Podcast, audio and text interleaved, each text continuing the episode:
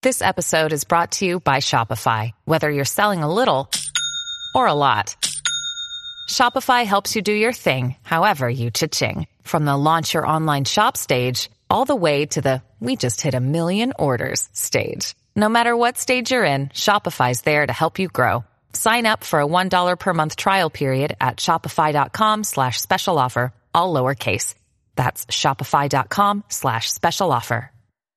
Step into the world of power, loyalty, and luck. I'm going to make him an offer he can't refuse. With family, cannolis, and spins mean everything. Now, you want to get mixed up in the family business. Introducing The Godfather at ChumbaCasino.com. Test your luck in the shadowy world of The Godfather slot. Someday, I will call upon you to do a service for me. Play The Godfather now at ChumbaCasino.com. Welcome to the family. No purchase necessary. VGW Group. Void where prohibited by law. 18 plus. Terms and conditions apply.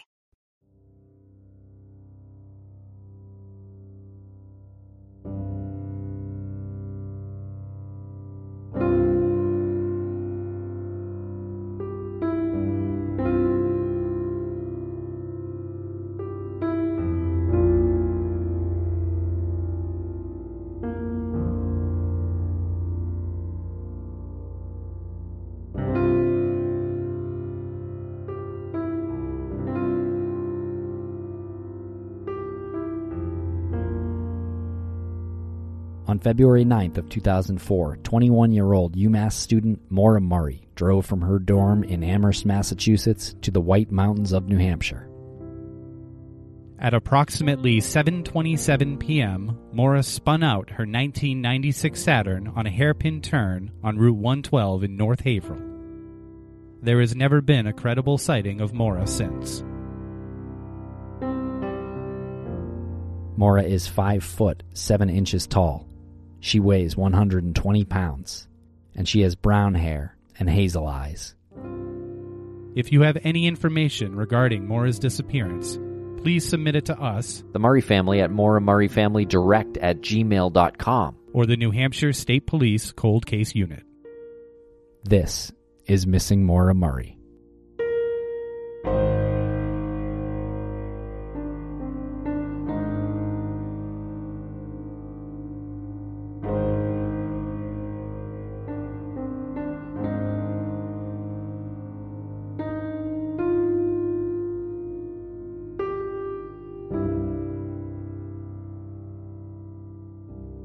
Welcome back to the Missing Maura Murray podcast. I'm Tim, being joined by Lance. How are you today, Lance?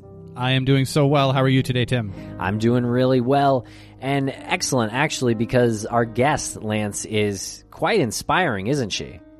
Yeah, she just uh, is, like you said, a powerhouse. I think we were talking uh, off air. You said she was a powerhouse. This is Heather Bish. It's the sister of Molly Bish, who went missing in uh, 2000, in June to, of 2000, and her remains turned up three years later on June 9th in 2003. And Heather has championed the cause for justice in numerous sectors uh, in her life. And to hear her tell her story was, to say the least, um, emotional. Yeah, it, it was emotional and again inspiring because she has tried everything, you know, along with her family, her mom and her dad, and some of the details in the case are, are so disturbing and sort of um, really just gives you visuals, but you can really feel the the pain and torture the the Bish family has gone through. Yeah, it's amazing because when this happened, it was the largest and most expensive search for a missing person ever in the state of Massachusetts. It appeared on numerous television shows and with all of that coverage and all of all of the searching, it still took 3 years. The remains were found within five miles of the house. So it's actually right in between where she went missing at the lake and the house. So the lake's five miles away. It was something like two and a half miles in between uh, both locations. Despite all of that, there's still no resolution. But the Bish family, with uh, Maggie and John Bish, that's Heather's uh, parents, and Heather herself, they founded the Molly Bish Center and Foundation, which is in collaboration with Anna Maria College. And it's also uh, founded by the parents of Holly Piirainen, who went missing in Sturbridge, Massachusetts. So they were able to take these tragedies and bring them together to try to promote some good and some justice. Yeah, and she's also working with State Senator Anne Gobi, and that's from Massachusetts. And so she is behind this new bill that that was filed back in January, I believe, which allows law enforcement to hunt for violent criminals on DNA databases using familial searches.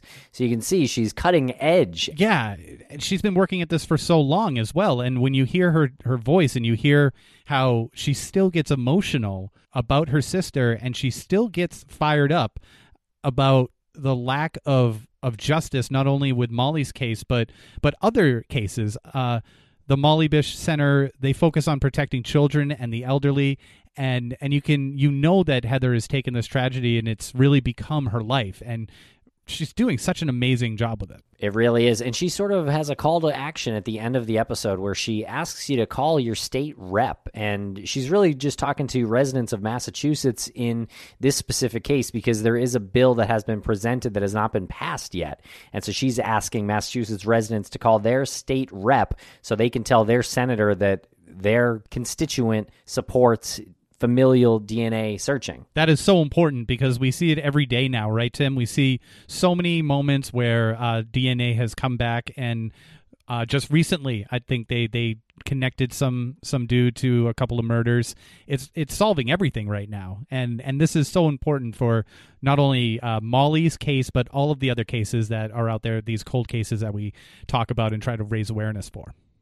And for anybody out there who wants to get more information on the Molly Bish Center for Protection of Children and the Elderly, you can go to annamaria.edu slash about slash MBC.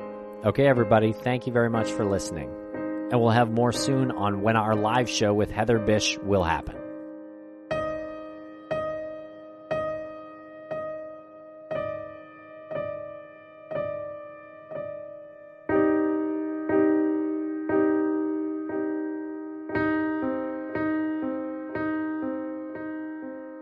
Heather Bish, welcome to the podcast. How are you today? I'm good. Thank you for having me. Well, thank you for taking the time out of your day to join us. Um, how you doing? You hanging in there during this uh, pandemic? I am. I'm on my 56th day of being sort of housebound, so uh, I think I've I've found a groove with lots of dog walking, some yoga. Now I can get out in the sunshine and run, so that's helpful. Yeah, definitely yeah. helpful to get outside, do a little exercising if possible, for sure. Yeah. I don't know what the dogs are going to do when I have to go back to work. I know. I think that's going to be the uh, the mystery pandemic, the dog pandemic. After all this is done, we're going to have a bunch of depressed dogs. I know. We're going to have to uh, start a new business with doggy daycares booming. But really happy cats. I know. I was just going to say on the on the uh, reverse of that, we'll have exceptionally happy cats. yeah. so so Heather, we, have been talking about doing a uh, a show together in uh, in Worcester, um, Massachusetts, which uh, is is opening a new theater, and um, it's it's really cool sort of convergence of um, of people and. Uh, and we had talked to you about doing it, and and there's some some really kind of positive reasons um, why we want to do this and, and talk now. There's a there's a bill that that is out there, um, but let's go back, if you don't mind, a little bit and uh, talk about your sister Molly and um, what what it was like when she went missing. Sure. Um, almost 20 years ago, next next month. So it's hard to believe. Um, you know, it was in late May that we found started finding the bathing suit and pieces of Molly 17 years ago. So this time of year always has a, a very somber um, time for me and my family. But um, you know, we didn't.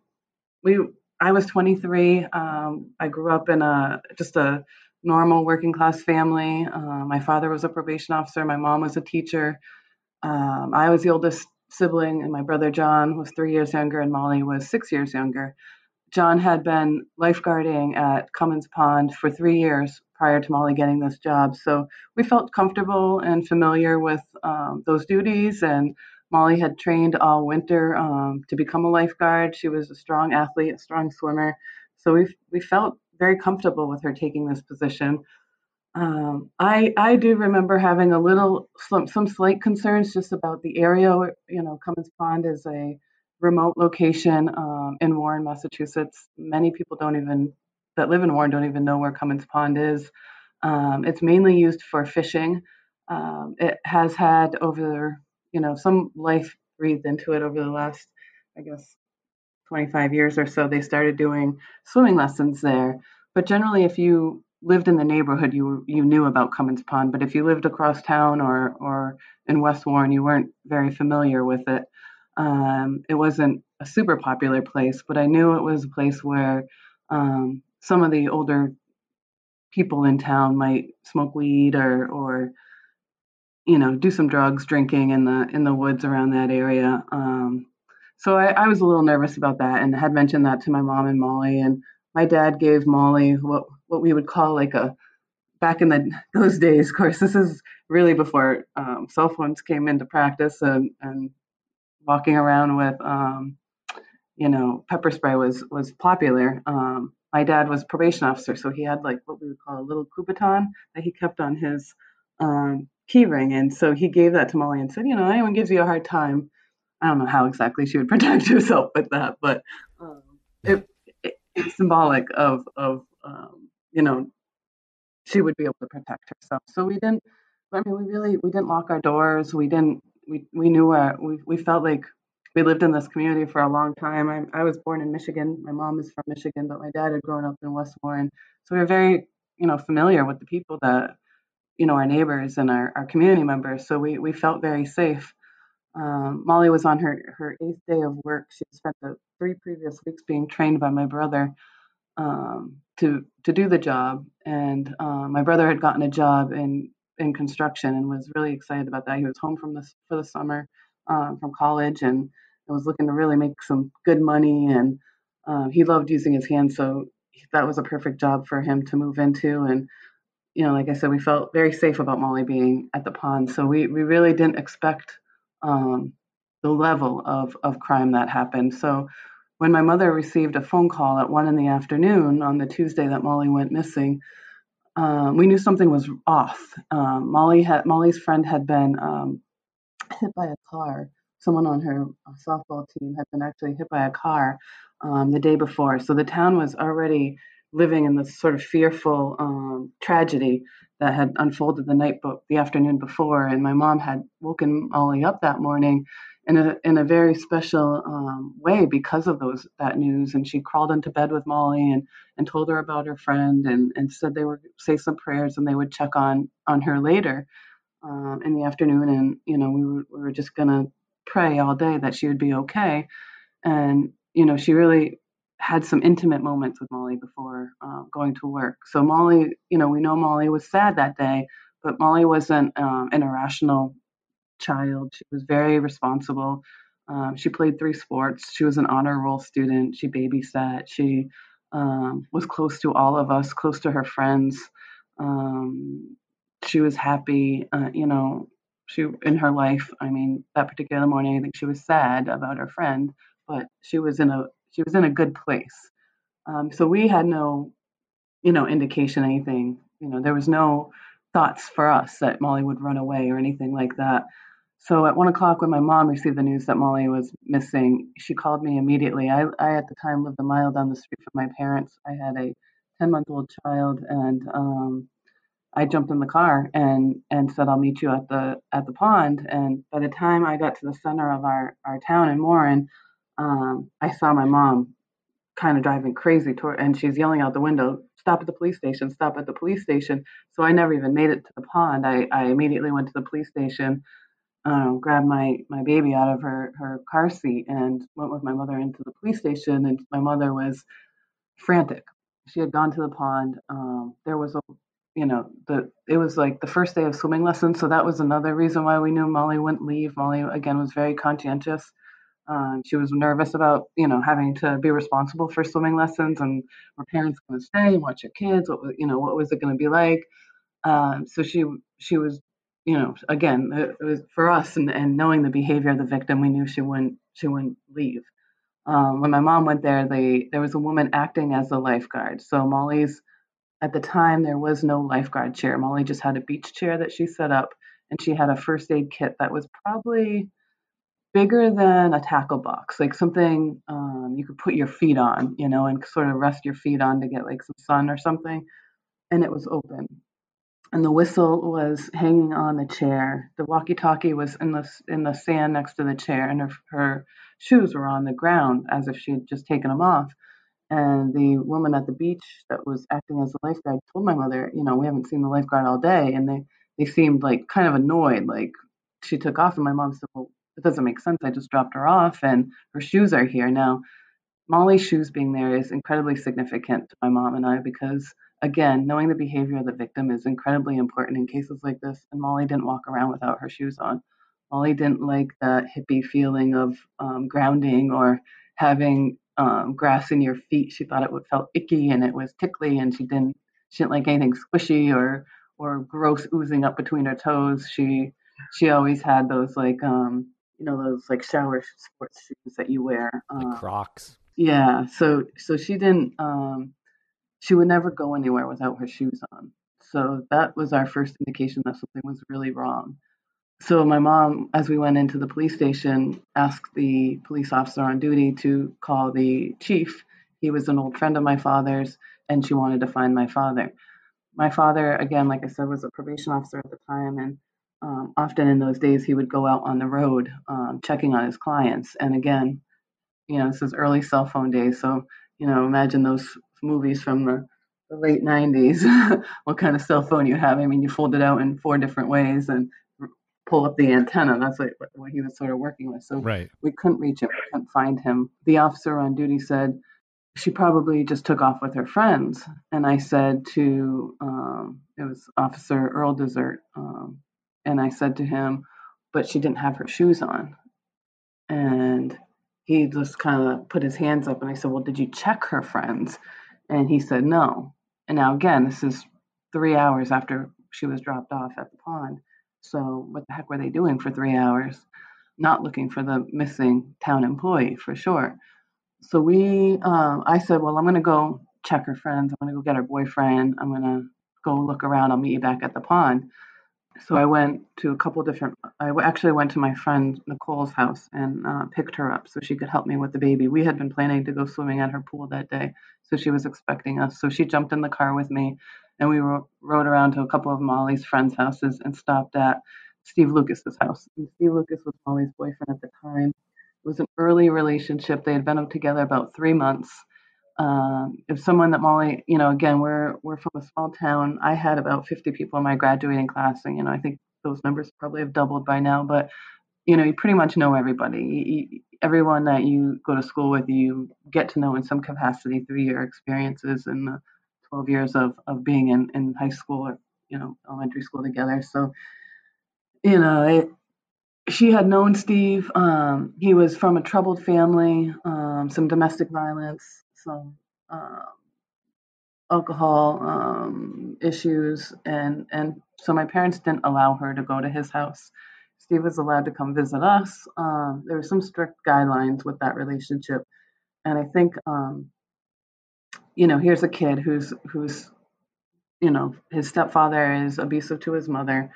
Um, he, has got some mild learning disabilities and certainly no parental um, guidance in how to how you know how to react to anything so you know i think immediately the police you know you, you automatically go to the family and to the to the boyfriend um, in many of these in, in, these cases and i understand that but the the um, level that was placed on steve was really um, really a lot for a 16 year old boy with a troubled family you know there was there wasn't anyone helping Steve. There wasn't anyone advocating or saying, you know, maybe it's not, you know, maybe it's not the boyfriend this time, or maybe look at the Parks Commission, or maybe look at the maybe look at the police officers on duty. Yeah. Instead of just, you know, classic, yeah, yeah, he comes from a bad home. I think he was an easy target.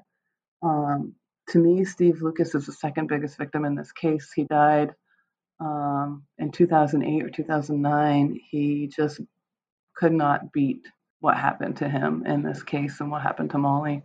Um, so it, it, it's very sad. But again, I picked up Steve Lucas. He came with me to the pond. His family came down. As we got to the pond, um, when I got to the pond, the, the fire department was already searching for Molly in the pond. I think, um, again, coming from a small town and people knowing each other, the fire department reacted right away, and they and they did the best they could. And you know, my brother and my my brother was one that would go out and do a morning swim. Again, my sister doesn't like icky things, so she would not jump in a pond and go for a swim. She was more really there to get, you know, her experience as a lifeguard, get some sun, and hang out with kids. Not really um, into like swimming laps or anything like that. She was more of a pool kind of kind of girl. So, you know, I I, I, I never thought she was in the pond, um, but but I think you know it was a it was a proper call, and and the fire department was searching for her. Meanwhile, my no one had found my father yet, so I think you know police in all different towns were looking for his vehicle. So it it was a little chaotic, and I just remember um, you know, not knowing what to do and thinking something, you know, maybe she had been, I kept thinking, well, maybe she if she'd been raped, maybe she was hurt. Maybe she sprained her ankle. She was like in the periphery of the woods surrounding the pond and someone would find her. There was some um, scraggly searches happening. Um, people just from the community were just taking their own, you know, and, and the police, uh, the state police by then were there and had organized some minimal searches. Um, but the crime scene was completely debilitated. There was no preservation of the crime scene. Mm. You know, the hours quickly went by. When my brother was was found, he, I, you know, I'll never forget. He ran and jumped into the pond and just kept diving and diving, and he felt like he knew spots in that pond that maybe other people didn't know because he had swam it every day for three years. Um, so he was just screaming for Molly and, and diving up and down and and the state police had to drag him out of that pond and, and tell him that he wasn't going to be able to find her. Um, and then when my dad came, you know, it's it's it's just it, it's so crazy how your life can change in in a second, you know, and everything changes. Like, you know, I'm 23 years old and I have a baby, and my parents are helping me, and I'm still sort of a kid.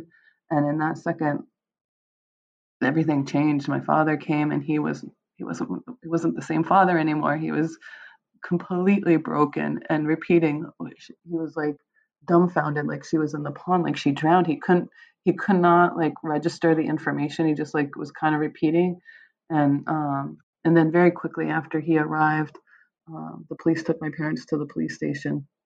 No one told us where they went. They were just gone.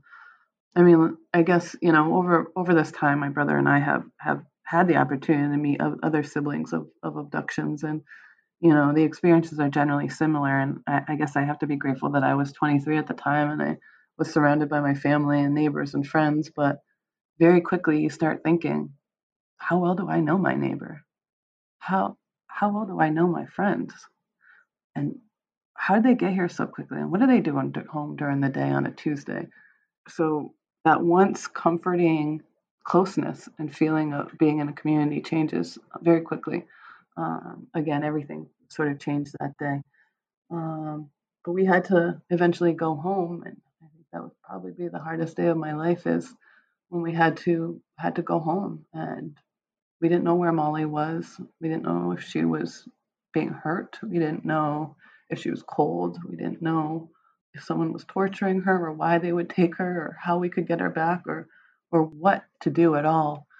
Um, we had to go to sleep, and I had to feed a baby and, and take care of a baby, and I felt like I was on Mars. Um, I did not sleep that night, and I remember running out as soon as the sun came up in the sky and thinking maybe that person might have dropped her off. I, like I said, lived a mile down the street from my parents' house, so it was um, my grandmother had left me her duplex when she had passed away a couple years prior. So I was, you know, in a family home, and I just thought maybe this person would just leave her in our in our yard, and I just searched the yard and I searched up and down the road, and um, there was no sign of her. They um, had to organize the search the next day, and my brother and I went down.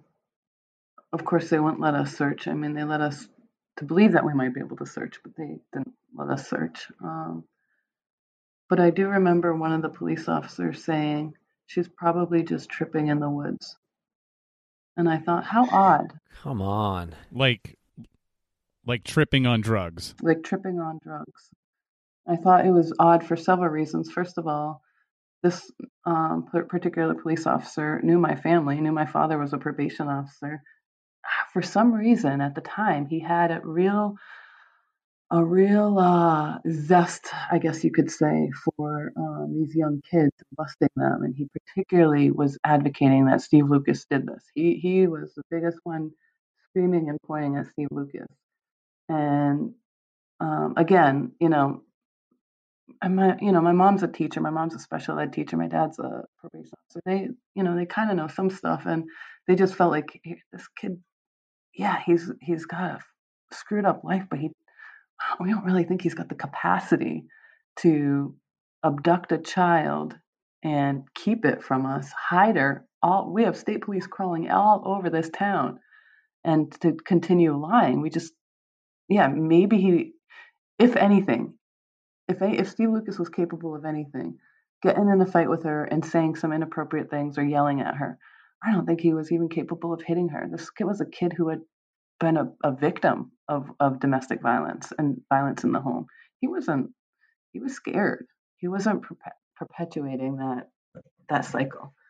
So it was very odd. And it, it sent off some, some strong alarm bells for me and, and continues to be um, something that I, you know, hold on to as one of my first experiences because I just think he, he, this officer, you know, again, is saying my sister's doing drugs when there's no evidence of her doing drugs. None at all.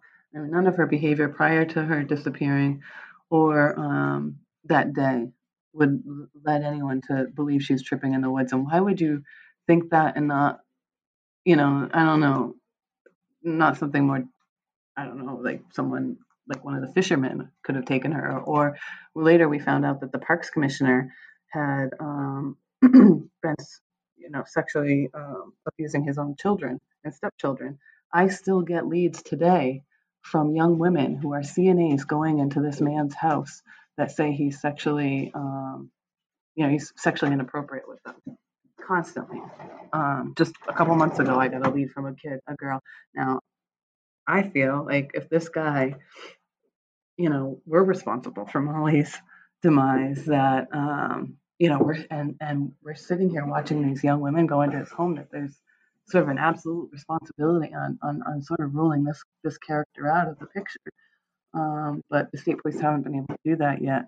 The parks commissioner um, also has a lot of interesting coincidences on this day. So, like I said, he's uh he we later found out he had some sexual issues with family members, but the morning of Molly's disappearance, he was he ran into my brother at a hardware store in West Brookfield, which is the next town over from Warren, and he talked to John like like nothing, and he was buying rope and duct tape. And then he later told the police when he called in the when the lifeguard was called in missing by the by the mother said arrived at the pond that day. Um, and he let the and he spoke to the police. He said oh well john's on john's working not molly. But yet he he knew molly was working. He saw john that morning. So he too led led the investigation astray right from the beginning. There was confusion about who was actually working. Hmm. and that was the one of the police officers? That was a parks commissioner. Parks so commissioner. in our town we have a parks commissioner who is in charge of the lifeguards and like some sports events and different things in town, keeping the parks up. Gotcha. The fields, you know, up or whatever. I don't know. And and you found out later on that he also had some uh, history of sexual violence. Yes. And he was buying rope and duct tape. Yep. Oh.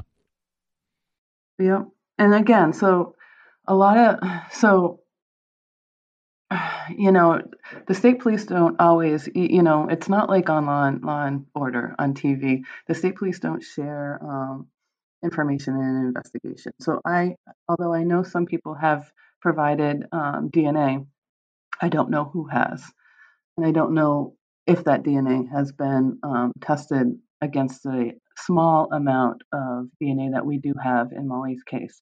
So because Molly's um, crime scene was disturbed, there's very little evidence from the crime scene. However, we are very fortunate three years after Molly disappeared that we were able to find Molly. Over those three years, we had a number of different suspects. We lived in fear. You know, the first couple of weeks, we didn't even leave the house. I think there was a police officer at the end of my parents' driveway. Uh, so it's very much like living how we are today in this pandemic. Gotcha. Right. Yeah. Coincidentally. um, We'll be right back after a quick word from our sponsor.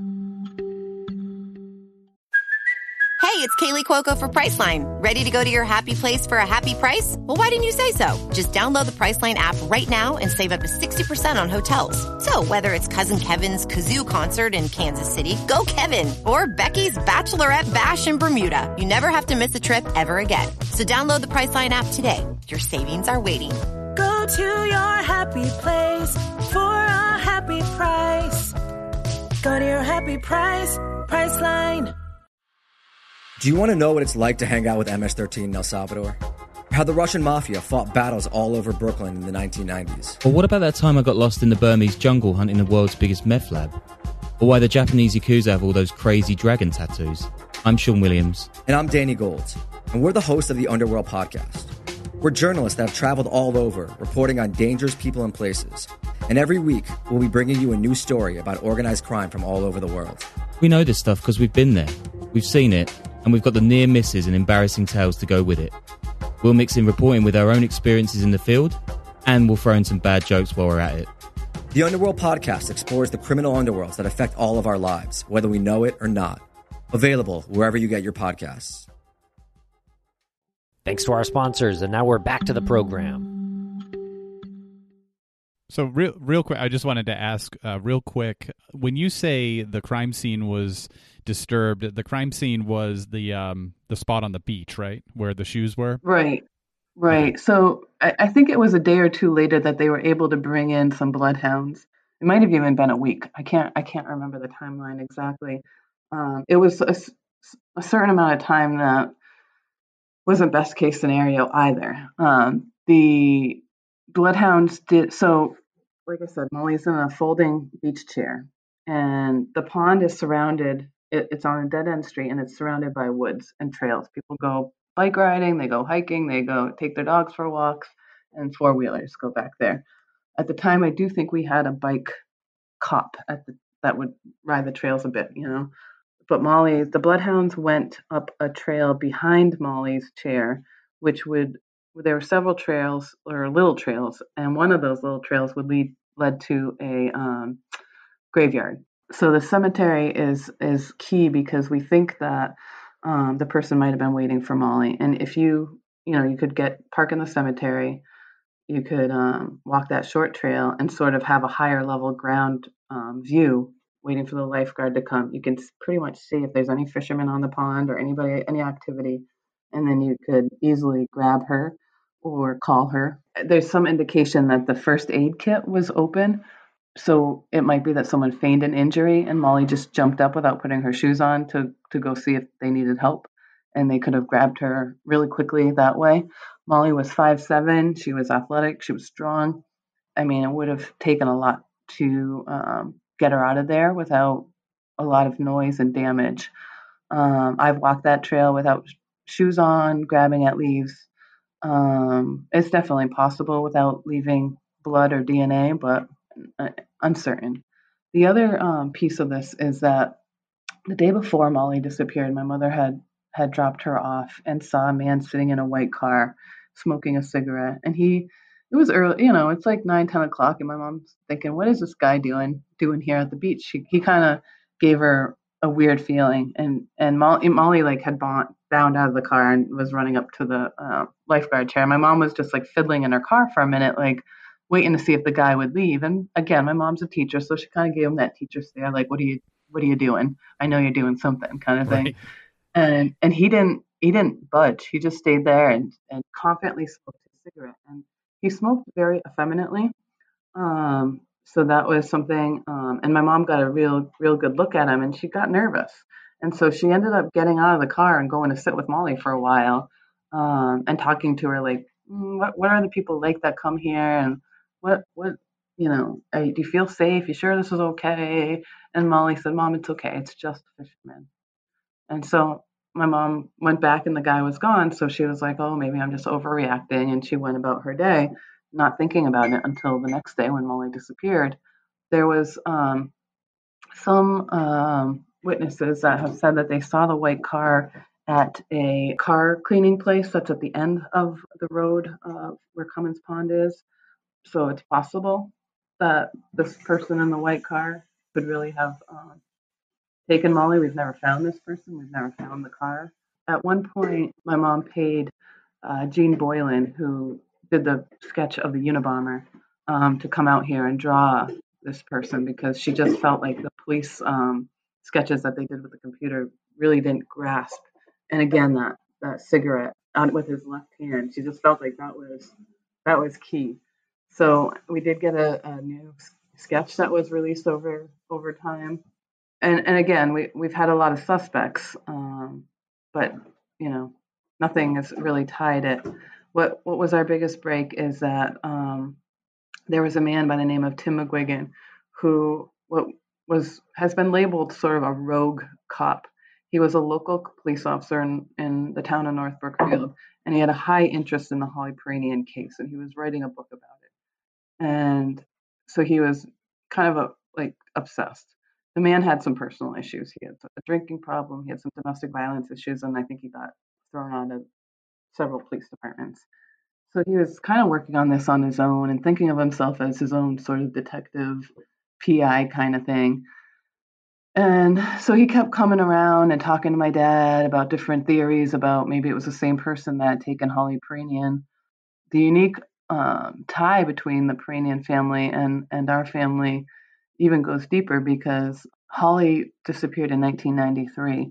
Molly and Holly were the same age, and in 1993 we went to church, and the, the and the the priest had asked us to please pray for Holly, and Molly was so touched. She was such a sensitive soul um, that she wrote a letter to Holly's family, and she included a, um, a family picture at the time um, of all of us, and you know they kept that they kept that letter and when Molly um, disappeared o- over that time, they came to the house and they showed us that letter, and it sort of united us. And at the time, you know, my parents are, you know, my dad's a probation officer, my mom's a teacher. They've always been givers. They've always been sort of the type of people that, I mean, when I was little, we we would give um, mittens to people who didn't have uh, mittens. You know, we, we were never rich, but we, if we, my, my parents sort of taught us that we had privilege. You know, we did have things. We had a roof over our head, and thereby we had to provide for others. We had a responsibility to help and take care of others. And I think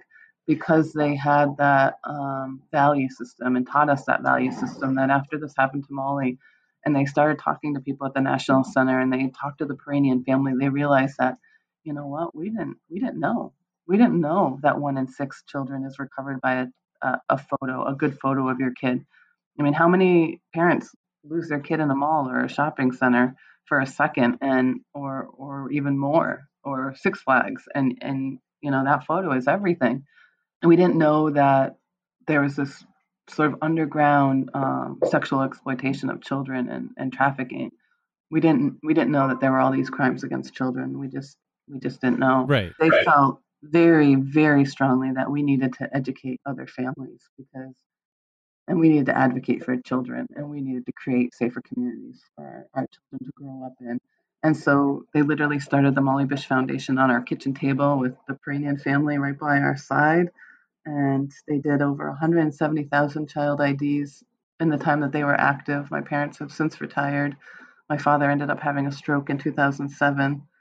Um, he recovered, but he's limited in his, you know, he can't drive anymore and do these engagements anymore. But in the time that they were very active, they made such a huge difference. They helped bring Amber Alert to Massachusetts. My fa- my mother was literally on the phone with Ted Kennedy, giving him hell because they were he was holding it up because of um, how they slid term limits for judges uh, or or limits um, limits for judges uh, sentencing into the Amber Alert law, and he was concerned about that. And my mom said, "No, bigger picture. We need to protect children." And so Ted um, voted for that, and and they developed a relationship from there. and he was very supportive uh, of my family, and um, we actually sat at his at his wake with him. So it, it was it was a special relationship. But getting back to Tim McGuigan, he um he had this obsession, and he was sitting at a bar with his I don't know some some hunter, and the hunter was talking about how he saw pieces of a blue bathing suit in the woods, and Tim said, you know, that's significant because that's what Molly Bish had on. She didn't have an orange typical lifeguard bathing suit, and probably not a lot of people remember that, you know. And and so he said, we need to go, we need to go to this place. And so the next day, the hunter brought Tim up to this place, and they called the police right away. And that's where really where the search for um, and the recovery for Molly began we were incredibly lucky because Dr. Ann Marie Mires was working at the medical examiner's office at the time, and her background is in forensic anthropology. So she designed a grid by grid search over 500 acres. That was the first that was ever done in Massachusetts and the largest search that was ever conducted in Massachusetts. And they brought in recruits and they literally went out in June, hottest, hottest days in full gear searching through thick underbrush, walking up steep hills, uncovering animal bones and, and testing and, and finding and looking and searching. And um, they were able to recover 26 of Molly's bones. So we're very, very fortunate that they used that approach to recovering Molly. I don't know that we would have found as much uh, pieces of Molly had we not had that sort of design uh, this was happening. Um, they started searching for Molly in late May of 2003 when they were alerted to this, and so it took weeks. I mean, they'd find a bone, an arm bone, and they'd find a leg bone. They'd find, a, you know, this, and we didn't know if it was Molly. And what they'd have to do is take mitochondrial DNA and test. So they were taking our DNA and her hairbrushes and and um, hoping that maybe they would find the skull because if they could, could find the skull, they could match the teeth. And one day they did, and I remember I was I was living in Amherst at the time, and we would drive out to West Warren every day. And I remember getting there. My daughter was by that time three, and jumping out of the car. You know, um, that ride was took forever for her for a little three year old, that 45 minutes. So um, I remember that day because it was so hot, and the district attorney, and the assistant district attorney, and the lead investigator were walking up the driveway in full suits and um, I knew that that was they were going to tell us it was Molly. I I was um, it took it seemed like walking up the driveway took forever, and I was ready to run away because I was afraid to find out the truth. But they let us know that they had found the skull and and that we were they were going to stop the search very soon after that and and make the the tooth match and it would probably take some time before we could um, identify her and, and, and get the remains back. And it did. Um, it took some time. We ended up burying Molly on her um, on her 20th birthday in August of 2003. Um, her bones were put in a baby casket, and the baby casket was put into a an adult sized casket, and we put her prom dress in there and her favorite Tigger stuffed animal and her friends put letters in there, and um, we just put whatever memories we could find. Um, and we had a beautiful, beautiful ceremony and send off and celebration of life. And you know, Rabbi Kushner came out, and Marianne Williamson, and um, all these amazing, amazing people came, prayed with us. I, I, think Senator Kerry came to the wake. It was really um, symbolic of what Molly's life had become to represent and what and what work my parents had done and given to our community and and and later to to the Commonwealth as a whole. Um, and and um, since then, um, you know, we've tried to find this person that that put Molly in that position, and it's been very difficult uh, because we we only have um, we only have what came from the recovery scene um, very little from the crime scene of, of where she was abducted from. Um, we've had so many, so many different campaigns um, over the years. I've hired private investigators. I've um, I've put up uh, billboards. I have put posters in the 351 towns in the state. I have um, just um, asked people for help in every capacity. Um, my latest endeavor has been to bring familial DNA testing to Massachusetts. It is used in 14 other states.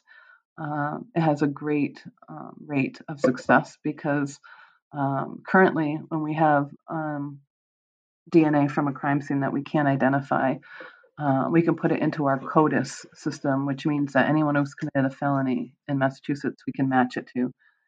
And then we can do it nationwide. And if it doesn't take a hit, then you're sort of sitting here like we are 20 years later. Uh, but what familial DNA does is if there's a slight match, let's say 40%, that means maybe someone in that in that person's family committed the crime. And so there's uh, a greater amount of police work that goes into it. Uh, but it, it's just due diligence and it's just science. It's a it's a scientific way to bring you closer and to a better clue um, to bringing this person to justice. Wow. Well, thank you. I mean, that was a incredible recounting of of the events. Um, thank you so much for uh, talking so openly about that. Um, I can't even imagine. I can't even begin to imagine what it's like to be in your shoes and your and your family's position. Uh, I just have a quick question: Where Molly's body was found, uh, how far away from the family's home was that? It was about two and a half miles from our home and about five miles from the pond. So it fits the statistical data of, you know, crime scene and, and dumping bodies. The interesting piece is that where Molly's body was found was um, like hunting grounds. It's it was a sort of um, it's a it's a on a road uh, on the side of a road, very steep um, inclination. Um, happens to be where people um, there's a hunting area happens to be where people hunt. And so i guess like in massachusetts bobcats have certain trails that they go. They run certain um, areas. And it just happened to be a place where bobcats a particular bobcat um, traversed. Um, so how much did this person know about you know the area? I think a lot. He he must know that Molly was going to be alone at a pond. He had the opportunity to grab her without anybody hearing or seeing anything, and she was only there for eight days, literally on eight days, and it had been broken up over weekends, and and this is her first you know official week. Where she was found is it was hunting grounds. So again, you know, it was a remote area. It wasn't like it was um you know, on the way anywhere or near the pond. It was about five miles from the pond. So it wasn't, um, it was definitely on a road leading out of town, but um, definitely someone knew that they wouldn't be able to find Molly there. I mean, we just got lucky that we were able to find her. Um, and I, I thank that hunter for being um, keen enough to identify that blue bathing suit. Yeah, so in uh, in 2009, there was a suspect that sort of emerged, and he had been convicted of murdering his girlfriend, and he was a former Florida resident. Uh, what's your theories on him? What's your thoughts on this guy? Yeah, he he was real really interesting. He um actually was from Southbridge, Mass. It's not far from where we lived and where Molly trained to be a lifeguard. Where he lived is not far from where Molly training occurred. So if Molly happened to go up for a Dunkin' Donuts, she may have run into him. You know, it's it's it's hard for us to know. Molly was pretty friendly um, and engageable. So would she talk to someone in line at the Dunkin' Donuts? Probably. Um, would she say, um, "Oh yeah, I'm training to be a lifeguard. I'm taking a class down there." You know, it's possible. She said all that. You know, uh, he's the only person that has actually committed a murder. Um, he fits the composite sketch. He is drug addicted and violent. He has a history of, of, of um, dealing drugs with his brothers, um, history of violence against women. So he and he and he was a hunter and a fisherman, and he, you know, just actually got his fishing license renewed that April before Molly disappeared. So there's a lot of ties to um, Rodney Stanger, um, but again, haven't been able to rule him out and uh, his DNA. You, so you, you, I guess, don't don't know if his DNA was tested. Yeah. Yeah, yeah, I don't know. What I do know is that tests like um like what I want to happen against um this unidentified DNA have to be carefully done because you don't want to um, ruin the sample and not be able to test it again. And it's quite expensive. And Massachusetts doesn't have the capacity to do that. So we send out our testing to Parabon. Now, when they sent out Ronnie's DNA in 2009, Kathy Curran is a is a has become a good friend of mine. She works at Channel Five. She's an investigative reporter, and she and I would call every week and say, "Any word on the DNA yet? Any word on the DNA yet?" And they'd say, "Anytime now, anytime now." That happened for six weeks. We were calling the state police. At one point, they about six weeks into it, they called all of a sudden and said, "Heather, we're not going to talk to you about DNA anymore." Oh, hell are you talking about? Why not? I'm waiting for six weeks. Like we might have our guy. Like this might be it. Like I've been bracing myself to take this next step. Like what's going to happen in in a case or whatever. You know, you sort of try to mentally prepare yourself. And they said, we're not. They just repeated, we're not going to talk to you about DNA. Well, I was pissed. So I called Parabon and I said, did you do the test? And they said, yeah, but we can't tell you anything. I said, I know that. I just want to make sure that you actually did the freaking test. You know, like I don't know what these guys are doing they got so pissed that I called Parabon. Like it was like I um like a slap in the face or something. But what happened is there was some some communication issue or uh, something happened within the state police and the crime lab, and and it hadn't um, hadn't been tested in the lab, so they had sent it to Parabon. So they they were covering their turn, they were covering their asses basically, and over the 20 years, I, I have learned a lot you know, about the criminal justice system, and I can tell you a lot of things for sure. It is incredibly, incredibly biased. I recognize that Molly's case has privilege because she's a white, pretty blonde girl. And because of that, I try to share and talk about other cases in Massachusetts because Molly's not the only girl that was abducted and murdered. There's so many cases out there and we don't talk about them. And you know, not every family has the ability to go on the news, or does not every family works in a court system, so they have the support of the of the criminal justice system. We got lucky that way. You know, if I if my daughter was abducted, would I have that same support? I don't know. I'm I'm a teacher. I'm not a probation officer. Um, I know that these guys would much rather deal with my father than they do with me, um, because I push a little bit and I and I don't I don't um don't let them give me the bullshit answers. Um, they have oh gosh, so many times they have told me one thing and done another. They um, you know, your investigation is only as good as the investigator that's working on it. Um, oftentimes we find out information from the media and not from the state police um, about my own case. you know, Yeah, that- I mean, Bob Ward went down to check on Rodney Stanger's trailer because it hadn't even been looked at, and the guy was sitting in months for six months, sitting in jail for six months. No one even looked. No one said a damn thing. No, and and Bob found more things than anybody. It's a very difficult system to work with, and so you know I always appreciate you know guys like you who are pushing pushing these cases out and talking about them. My friend um, in Minnesota uh, my my the Wetterling family. Um, Jacob was abducted in 1988, and his case was just solved a couple years ago, and it was all because of people talking about it on the internet. And um, there was a woman who was blogging about um, these boys getting um, sexually assaulted in this particular town, and they tied it to Jacob, and they were able to get his killer. But guess what?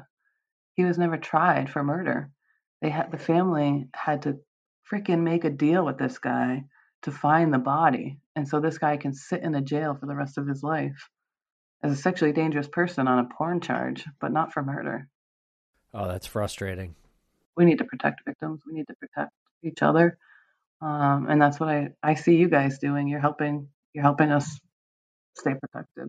Talking about these cases, making people aware, um, making people understand that you know the justice system doesn't necessarily work and that we have to take care of each other that's the most important thing I'm curious how good your your mom says the composite sketch was, like how accurate it looked to the uh, the person she saw.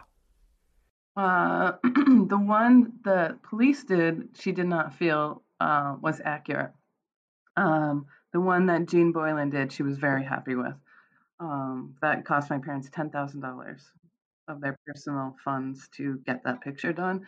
My mother um, trying to, you know, she she was very concerned about the smoking and how his hairline was, and she kept saying he was Portuguese. I'm not really sure, um, you know, why. She just felt like he was like like sort of darker um, skinned. I don't know if it's uh, her references from you know growing up in a Michigan neighborhood or something. I'm not really really clear. Uh, I haven't really been able to figure that one out yet myself. But of all the all the people that we've had, no one has exactly been um, that's it, you know. However, sketches, you know, I don't know, memory and and and things like that can play tricks on you. I think so. I wouldn't take that as um, you know, we haven't identified the person. I think the person that did this is certainly in our pile of people that we've collected over the last 20 years. Um, I just don't not sure which one it is.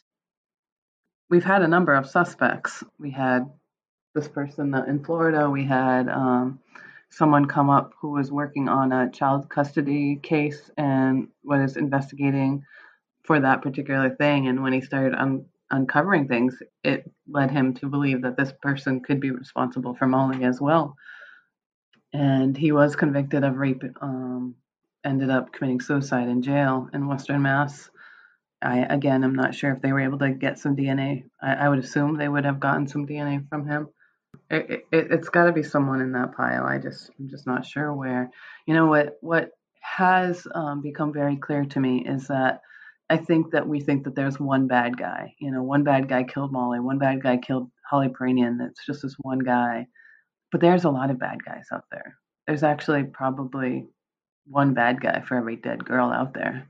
And that's the reality. We're sitting next to the bad guys when we're taking the bus. We're sitting next to them when we're sitting in church. We're sitting next to them in movie theaters and dropping them off at baseball practice. These um, people are in in our society and and in deep and these crimes, these sexual crimes against children has been hidden for a long time. And I think that hopefully, with the work that we're all doing and you know the attention that we're bringing um, to sexual crimes, that that we can sort of uncover this layer that sort of lies beneath the surface um, and has has very detrimental consequences on our on our society. I mean, I think you know, the scandal in the Catholic Church, the scandals that have plagued the gymnastics um, teams. Um, they, that exists in every in every field. I mean, there's people that commit these crimes in, in hospitals and in churches and schools. Um, we just need to really, really um, be aware that monsters don't look like monsters. They look they look like our neighbors. Is there anything that people out there listening can do um, with the bill that's out there now? Yes, I would say please call your state legislator. Let them know that you support familial DNA testing in Massachusetts. It's incredibly important to all of us, not just victims of crimes and not just the unidentified uh, bodies that are collected in the morgue in Massachusetts. I mean, that's a whole other piece that we didn't even get into, but we do have a lot of un- unidentified bodies and but but for everybody for each of us to be able to feel safe that our our child can stand at a bus stop they can go ride their bike to their neighbors we need to do everything we can to put the bad guys in jail and keep our community our families our friends uh, safer and so if you please would call your legislator and let them know you support this bill and you expect and hope that they will too. I'd be great. I'd be incredibly grateful to you, and so would every family of abducted child in Massachusetts. Well, Heather, my my proverbial hat is uh, tipped to you because it's very impressive to see somebody who had such a tragedy occur to them and their family turn it into something so positive and so productive to prevent that for other families.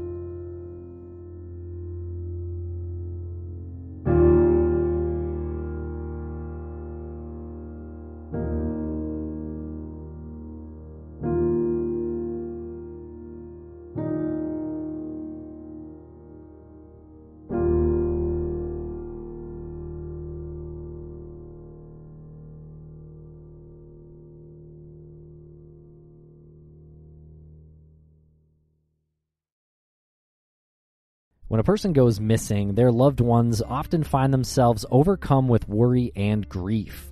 Bruce Maitland started the 501c3 nonprofit organization Private Investigations for the Missing because he knows this feeling all too well. When Bruce's daughter Brianna disappeared in March 2004, he was surrounded by licensed private investigators dedicated to finding her. Now his mission is to provide dedicated private investigators at no cost to other families of the missing, desperate for answers but without the financial means. Private Investigations for the Missing needs your help. To read the mission statement, make a donation, and keep up with our blog, visit us at investigationsforthemissing.org and follow us at PI for the Missing on Twitter and Facebook and Investigations for the Missing on Instagram. Because forever is too long to wait. Lucky Land Casino asking people what's the weirdest place you've gotten lucky? Lucky? In line at the deli, I guess? Aha, in my dentist's office. More than once, actually. Do I have to say? Yes, you do. In the car before my kids' PTA meeting. Really? Yes. Excuse me, what's the weirdest place you've gotten lucky? I never win and tell. Well, there you have it. You can get lucky anywhere playing at LuckyLandSlots.com. Play for free right now. Are you feeling lucky? No purchase necessary. Void where prohibited by law. 18 plus. Terms and conditions apply. See website for details.